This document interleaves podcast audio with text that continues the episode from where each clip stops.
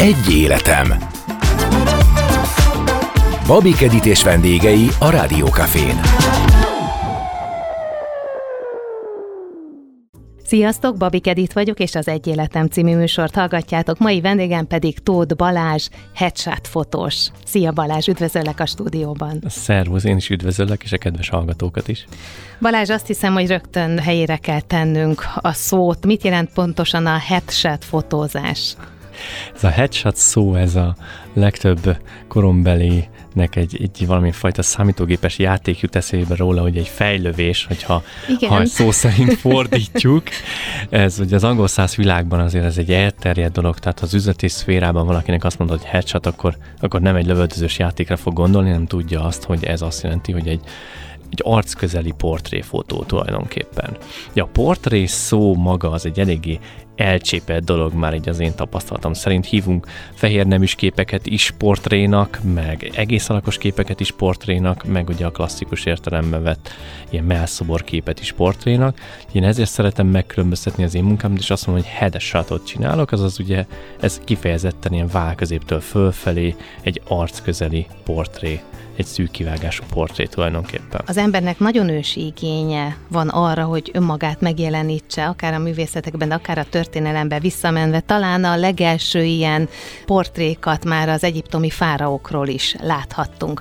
Ma miért megy el valaki headshot fotót készítetni magáról? Hozzánk elsősorban azért jönnek, mert valamilyen szinten üzleti célja van ezzel a képpel, vagy azért, mert álláskereső az illető, és szeretné magát úgy prezentálni a potenciális munkaadói felé, hogy ő ugye egy magabiztos, szimpatikus, professzionális egyén, illetve ugye a, a cégeknél az olyan bárki, aki egy cégnek az arcai kifelé, ugye elindult ez a trend, hogy mutassuk meg, hogy a logó mögött kik vannak. Tehát a, cég valódi arc az nem a logója, hanem a benne dolgozó embereknek az arcai. És ezért egyre több cég szerencsére észrevette azt, hogy ebbe van potenciális lehetőség, hogy, hogy olyan képet fessen magáról a munkavállalói által, az ő social media profiljaik, a weboldalon, a rólunk részen, menedzsment tagok, bárki, aki kommunikál az ügyfelekkel, legyen szó a szélszesekről, vagy akár ügyfélkapcsolatosokról, milyen jól veszik ki ez magát, hogyha kapsz egy e-mailt valakitől, és rögtön ott van a, az aláírásában a fotója is, ugye egyből kapsz egy képet arról, hogy ki ez az illető, és az egész amúgy nem túl személyes üzenet, rögtön kap egy ilyen személyes kis varást mellé. Olyannyira igazad van, hogy én már találkoztam olyan álláshirdetéssel, ahol nem csak fotót láttunk a munkatársakról, hanem a HRS körbe ment, és megmutatta azt a környezetet, ahol majd dolgozni fog az illető, akit éppen felvételre várnak. Tehát valóban még egyel tovább léptek, és nem csak egy képet láthatunk, hanem egy mozgóképet láthattunk a kollégákról. Igen, tehát ugyanúgy visszafelé is igaz ez, arra nem gondolnak sokan, hogy az az illető álláskereső is meg fogja nézni, hogy hova megy majd dolgozni. Bizony. Most már ugye a LinkedIn nagyon-nagyon jól lehet keresni arra, hogy az adott cégnél, az adott csapatban kik dolgoznak, és hogyha ott olyan fotók vannak, amik alapján nem túl szimpatikus a társaság, akkor lehet, hogy egy másik céget fog választani. Aki tőled fotót szeretne rendelni, annak be kell mennie a stúdióba, a fotostúdióba, ha jól sejtem. Egyéni ügyfeleknél igen, ezt szoktuk javasolni. Ha cégek kérnek föl, akkor van arra is lehetőség, hogy mi telepítsük ki az egész stúdiót oda az adott cégnek a bármelyik irodájába.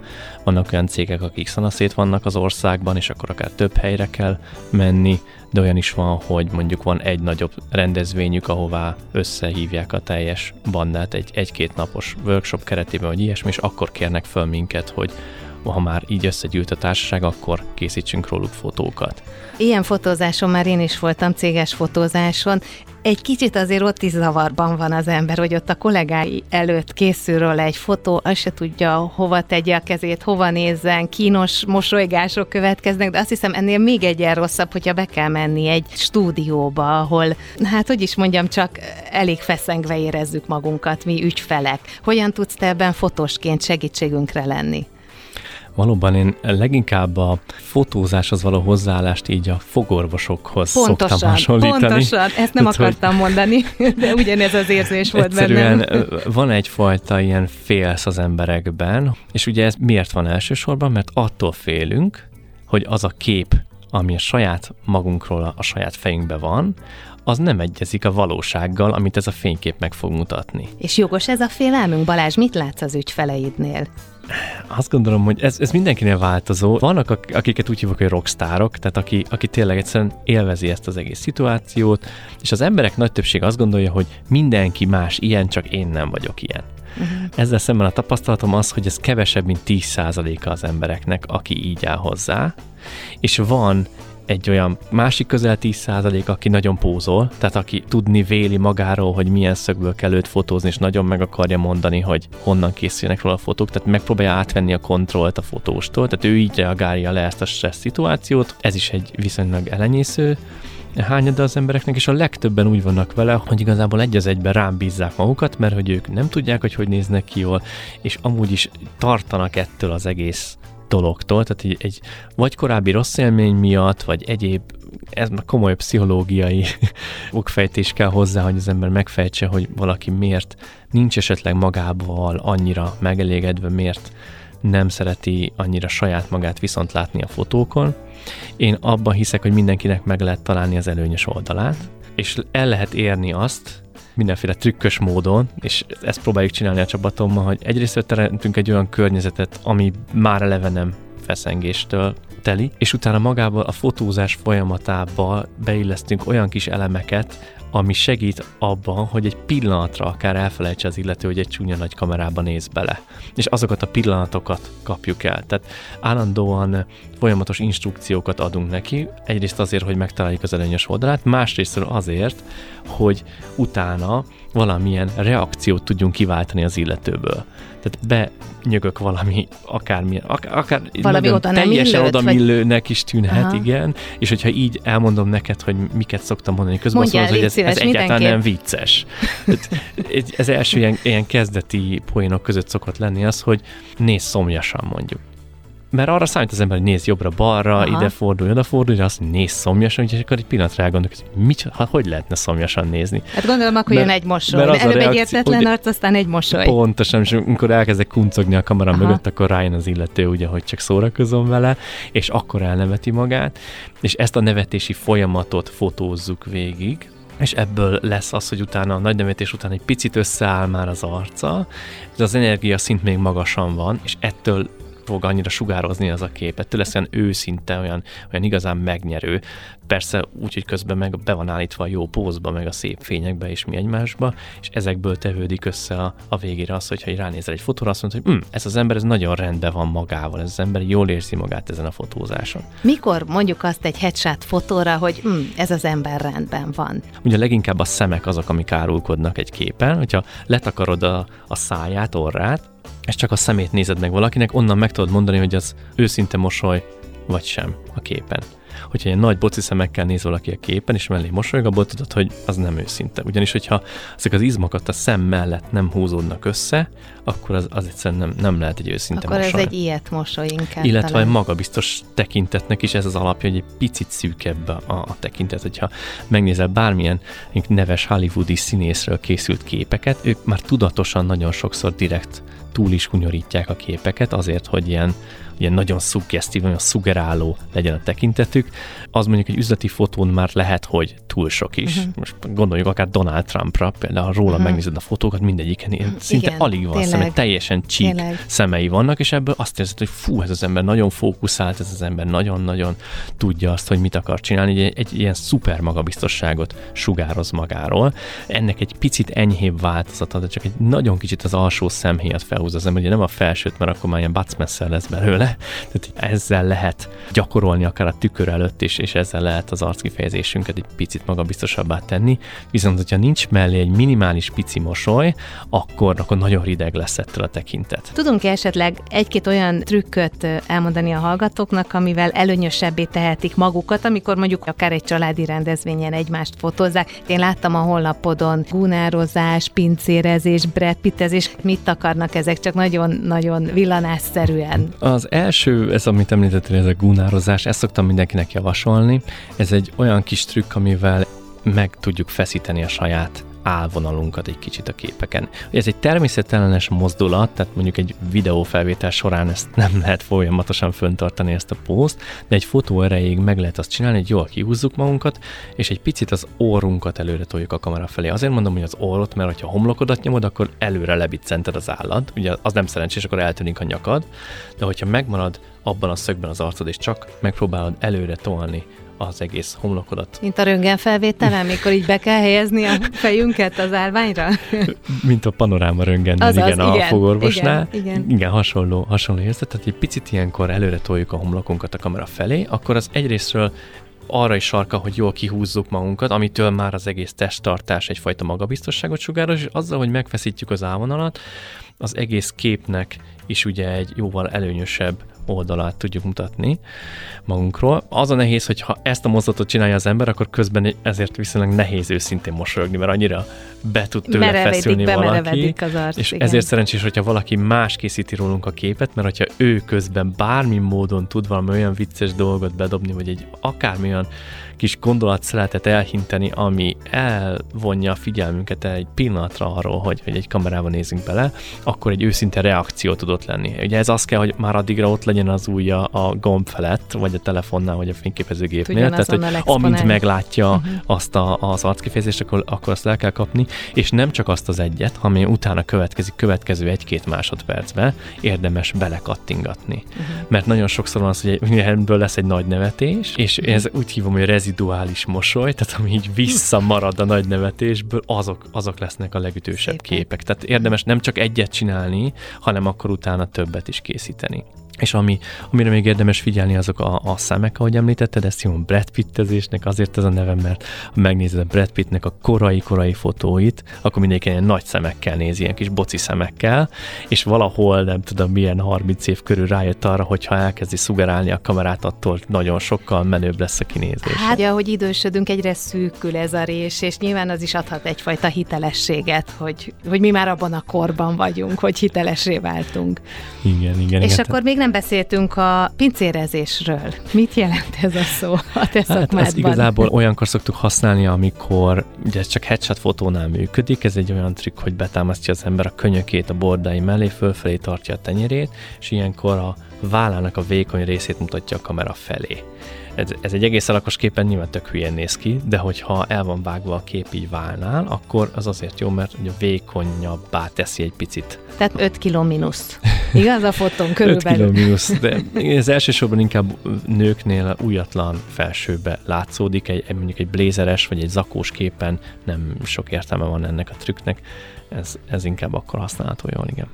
Előbb említetted, hogy amikor bejönnek a vendégek, különböző módon viselkednek a stúdióban az ügyfeleid, és nyilván egy pszichológus tudna erről beszélni, hogy ki milyen múltal érkezik hozzád, de most mindaz, amiket te elmondasz, hogy milyen instrukciókat adsz, hogy hogy próbálod megkeresni az ő előnyes oldalát, ez olyan, mintha te magad lennél a pszichológus ott a stúdióban.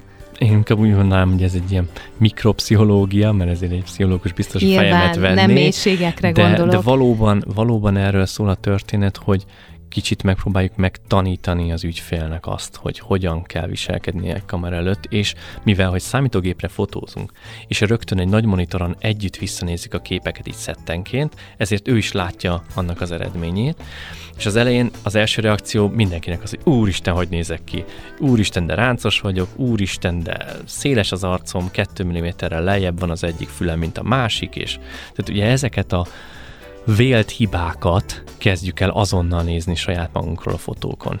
Ez az első reakció. És ahogy haladunk a fotózás során, úgy egyre jobban elkezd hozzászokni az illető a saját arcához. Nyilván nagyon sok instrukció és egyéb jó tanács és közös egyeztetés után kezdi el észrevenni azt, hogy összhatásában figyelje a képeket, és ne akadjon le ezeken az apró részleteken, amit ő magáról mondjuk abszolút hibának vél, és még akár én is azt mondom, hogy, hogy én, aki ennyire sok arcot láttam, még nekem se tűnik fel az, amit mond, hogy az egyik orluk az uh-huh. három milliméterrel szélesebb, mint a másik, mert nem azt nézi az ember, egyszer összhatásban azt figyeled, hogy ránézel, és mit sugároz feléd ez a kép. Persze ez az apró részletekből összeáll tehát hogy nem lehet elkummantani egy olyan képet, ami, aminek valamelyik részlete nem jól, hiába van jól felöltözve az illető, jó az arckifejezése, hogyha a haja össze-vissza áll a képen, akkor nem lesz egy professzionális fotó. De akkor is az összhatás az általában elviszi a fókuszt arra, hogyha esetleg nem egy olyan nagyon jó minőségű kamerával készült a kép, vagy akár nem egy olyan környezetbe készült a kép, mert az arckifejezés, a testtartás együtt az az, ami az egész képnek az elejét adja, és ettől lesz az a fajta hatás, amit, amit keresünk a képeken, amit a bármilyen üzleti célnál mit akarunk elérni, azt, hogy az ügyfél magabiztosnak tartson minket, hitelesnek tartson minket, és szimpatikusnak tartson. Ez a három üzenet, amit egy jó üzleti fotónak kell sugároznia. Mennyire nyúlsz bele ezekbe a képekbe? Ahogy így haladok a karrieremmel, úgy egyre kevésbé akarok belenyúlni. Én legszívesebben a nyers képeket tenném ki mindig. Az egyedüli ok, amiért retusálunk, hogy ne legyen az, hogy valaki amiatt nem tud élvezni egy képet, mert valami apró részlet nagyon nem tetszik neki. Belóg egy hajszál a homlokára, amit véletlenül nem vettünk észre, amikor a kép készült. Pont kijött a fotózás előtt két nappal egy pattanás az arcán, ami amúgy nincsen ott neki.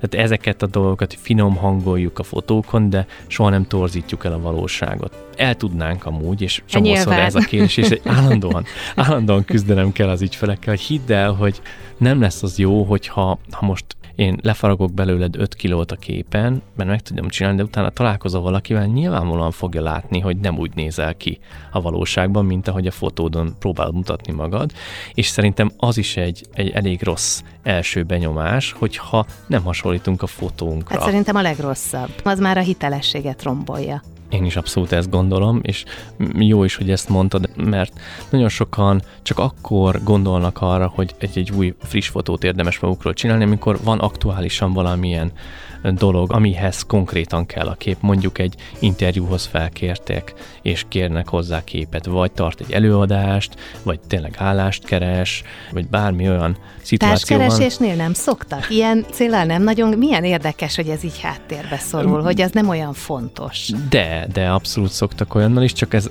általában úgy szokott nálunk lenni, ugye mi üzleti célú fotókat csinálunk, és akkor úgy szokott lenni, hogy csináltatnak magukról üzleti fotókat, és akkor is. mellé még azért csinálunk egy pár valami lazább ruhásat, és akkor mindig kérdezem, hogy oké, okay, de pontosan milyen célra, hova szeretnéd, és akkor utána kiderül, ott hogy helyből kiderül, hát igen, erre is kell. Ritka az, hogy minket úgy keresnek, hogy kifejezetten csak és kizárólag társkeresőre, de valóban a fotónak, hiszen ott is mi történik? Egyetlen egy fotó alapján döntenek a legtöbb esetben. Jobbra húzom, vagy balra húzom. Egyetlen egy Igen. kép dönti azt el, hogy valakit szimpatikusnak találsz, vagy nem találsz szimpatikusnak. Tehát ennél jobb méréje a fotós számára, hogy az ő képével valakit szimpatikusnak találni, szerintem nem létezhet. És épp ezért is van, azt gondolom, hogy, hogy óriási felelőssége a portréfotósoknak, mm. mert hogy egyszerűen befolyásolhatja a mai világban az emberek életét, a sikerét az üzletben, illetve a magánéletben is akár. Te mit tapasztalsz a munkád során, kik a hiúbbak, ha lehet így nemek között különbséget tenni, a férfiak vagy a hölgyek? Az általános kép az az, hogy ugye a hölgyek szoktak hiúbbak lenni, de ez nem így van. Pont ugyanannyira hiúbbak a férfiak, mint a nők. Ezt nehezen szokták elhinni nekem, de, de ugyanúgy az első dolog, amit kiszúrnak a nyers képeiken, a ráncok, az őszhajszálak. Tehát így ez, ez egy abszolút egy forgatókönyvben meg lehet írni, hogy, hogy mit fog reagálni valaki, amikor először megmutatom neki az első sorozatnak a képeit. És nagyon érdekes, ilyen szempontból nem találtam különbséget. Milyen hibákat tudunk elkövetni, amikor egy fénykép készül rólunk, és mi lehet ennek az oka, hogy ezt a hibát elkövetjük? Azt gondolom, hogy mindig azt érdemes először is átgondolni, amikor bármilyen jellegű fotó készül az emberről, hogy mi annak a célja mert lehet az, hogy az adott cégnek a social médiába egy napi cikkéhez, vagy egy Insta bejegyzéséhez kell egy fotó, ott még jobban is veszi ki magát akár egy telefonos kép, hiszen ahhoz van szokva a közönség. Ha oda túl profi fotót teszünk ki magunkról, akkor az lehet, hogy pont nem éri el a célját. Uh-huh. Ezért érdemes mindig átgondolni, hogy pontosan hova, milyen platformra, kinek és milyen célból akarunk fotókat készíteni. Ezt szoktam minden egyes ügyféltől először megkérdezni, és utána tudunk abba gondolkozni, hogy ehhez mondjuk milyen ruhát válasz válasszon az illető, hogy mondjuk milyen hátteret válasszunk, hogy ez a stúdióba történjen, vagy akár menjünk ki az irodájába, egy nagyobb cégvezetőről van szó, akkor lehet, hogy jól jön neki ki, hogyha vannak olyan képek, amik konkrétan az ő munkakörnyezetébe készül. A legtöbb ilyen nagy online platform, vagy akár magazin szereti azt, hogyha nem csak ezek a stúdiós képek vannak, hanem készülnek róla magazinszerű képek. Ami a fő hibát okozhatja, az, hogyha nem készül fel az illető eléggé erre a fotózásra. Számtalanszor előfordult már, és ez főleg inkább a férfiak jellemző, itt, itt tennék különbséget abban, hogy mondjuk mennyi ruhát hozzá egy fotózásra. Minden egyes kommunikációnkban, telefonon, e-mailben, mindenhol külön szólunk, hogy hozzon magával többfélét, hogy helybe tudjunk válogatni belőle, illetve érdemes előtte elmenni a fodrászához az illetőnek, tehát ez fontos, hogy friss legyen a frizurája. Velem volt már olyan, hogy nagyon kis minkeltek, és nem ismertem magamra a fotón, mert, mert az nem én voltam.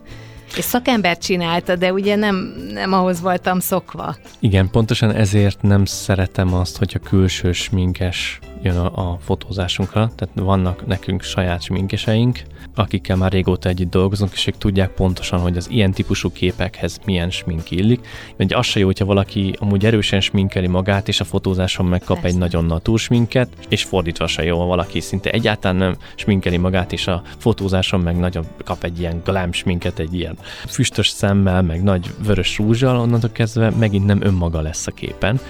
Ezért én azt szeretem, legalábbis ezeknél a típusú fotóknál, hogyha nem egy ilyen nagy átváltoztatás történik, mint ami olyan műsorokat régebben csináltak. Rossz ruhában, smink nélkül, rossz világítással lefotózzuk, majd utána jön a nagy átalakítás, meg csak a haját, sminkjét, ruhát, felöltözteti, stylist, minden, és akkor lesz belőle egy a hú, wow, de másnap reggel nem fogja tudni magát ugyanúgy megcsinálni, sőt nem is biztos, hogy akarja, mert ez nem, nem ő, nem a saját stílusa. Abban hiszek, hogy az a fontos, hogy a fotón is úgy nyitsünk meg valakit, mint ahogy a hétköznapok során kinéz. Én azt szoktam elé mondani, hogy az a jó, hogyha úgy néz ki, mint ahogy a legjobb napján néz ki. Tehát, hogy önmaga csak, hogy annak egy ilyen, egy sugárzó változata. Az elmúlt tíz évben hogyan változtak az igények? És most legyen szó az ügyfeleid igényeiről, vagy a piaci igényekről. Mi az, ami a legmarkánsabb változás a fotós szemével?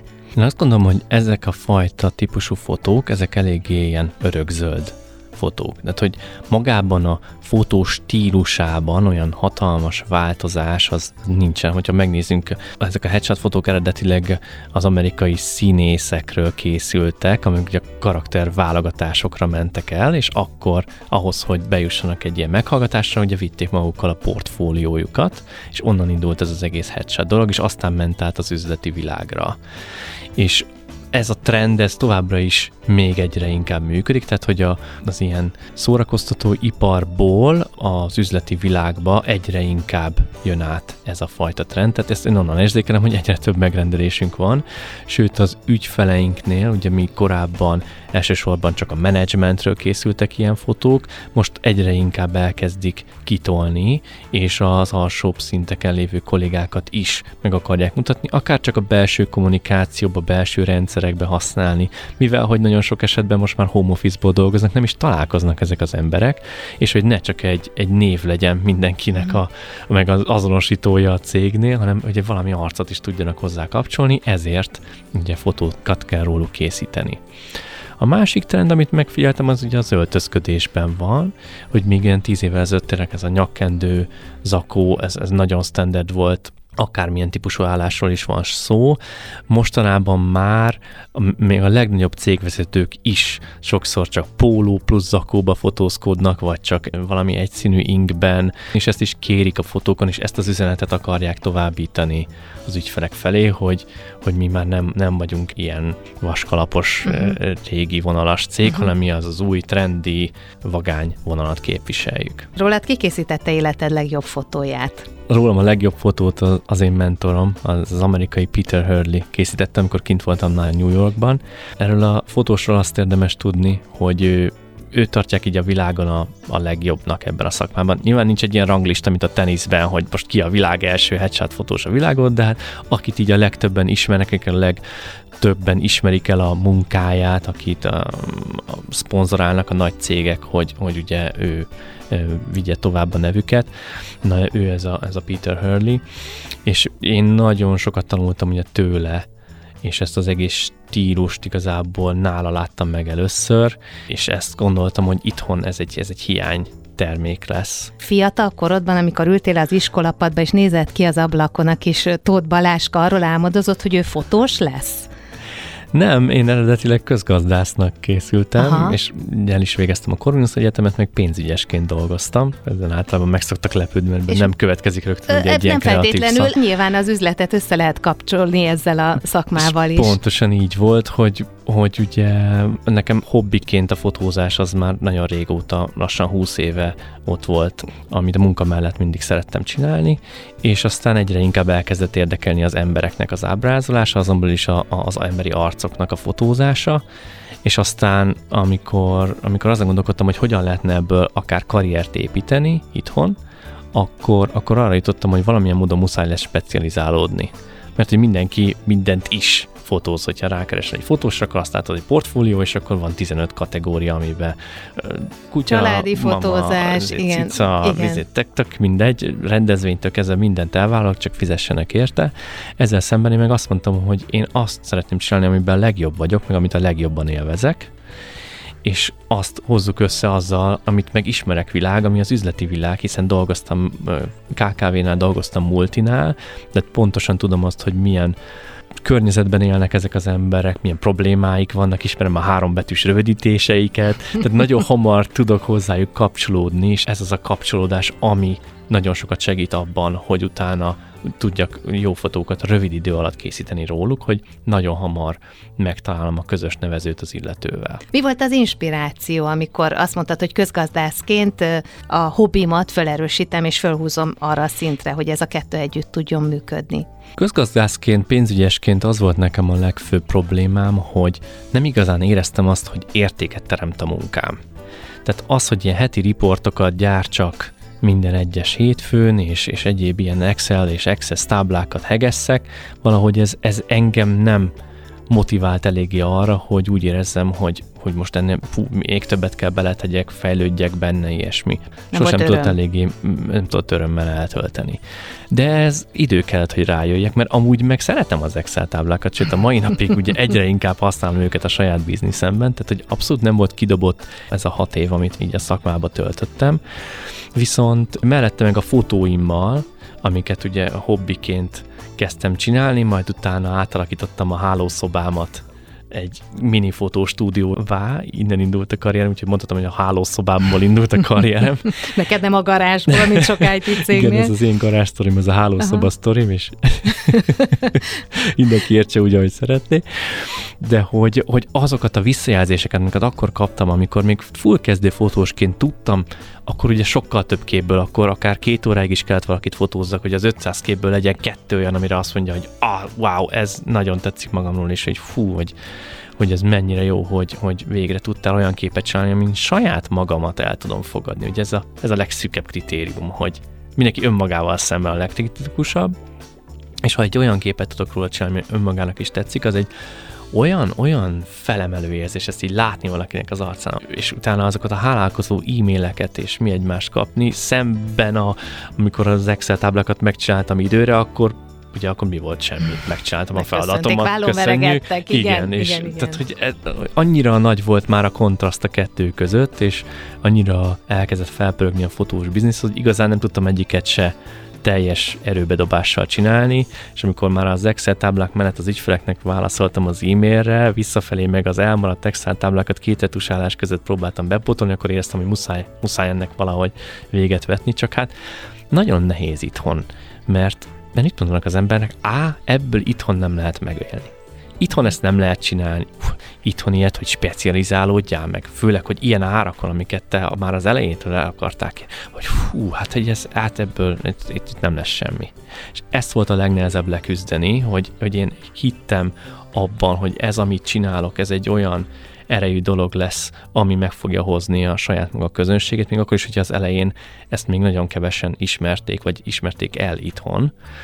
De ahogy jöttek be a külföldi trendek, ahogy egyre inkább ez előtérbe került így a social media előretörésével, úgy beigazolódott ez a, ez a vonal is számomra, és, és a, az értéket meg azóta is egyszerűen annyira érzem magamon. Tehát, hogy ez hajt minden nap, hogy azokat a hálás arcokat lássam, és azokat a review-kat olvassam a Google-on, amiket hagynak az ügyfelek. Ez, ez. Hány ö, szemét fotóztál már életedben? Van egy nagyságrend, amit már így... Egész pontosan tudom, mivel Excel táblában. Ja, bocsánat, elnézést. Megfeledkeztem egy pillanatra. Ez most 4400 valamennyi, egész pontosan tudom, 4400 körül van. Az most. igen. Az igen. Emlékszel a legnagyobb kihívásra? Ki jelentette és miért jelentette? Nem kell név, csak helyzet, szituáció.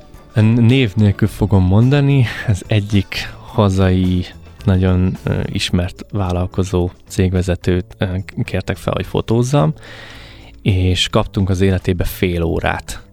Egy hm. nagyon-nagyon nem impozáns irodában, nagyon szűk helyeken, és és ugye sokféle képet kértek róla, mert hogy sok felé használják a képeket, tehát nem csak az, hogy egy-kettő jó headshot kellett róla, hanem kellettek róla headshotok is, meg üzleti környezetes fotók is. Mindez fél óra alatt? Mindez fél óra alatt. Majd erről a fotózásról negyed órát elkésett, de mondták, hogy a vége az ugyanott van és ugye az igény nem változott. Itt Tehát már kezdtetek azok... izzadni erősen, gondolom. És főleg úgy, hogy nekem korábban nem volt az illetővel semmilyen elő történetem. Mm, ugye nem vele beszéltem, mm, hanem a, a marketingvezetővel, nem vele szerveztem le a fotózást, ő nyilván nem nézte meg előtte a honlapomat, referenciáimat, nem nézett kis videókat igen, hogy ki vagyok igen. én, tehát ugye semmi-semmi kapcsolódás és semmi hitelességem nem volt a szemében.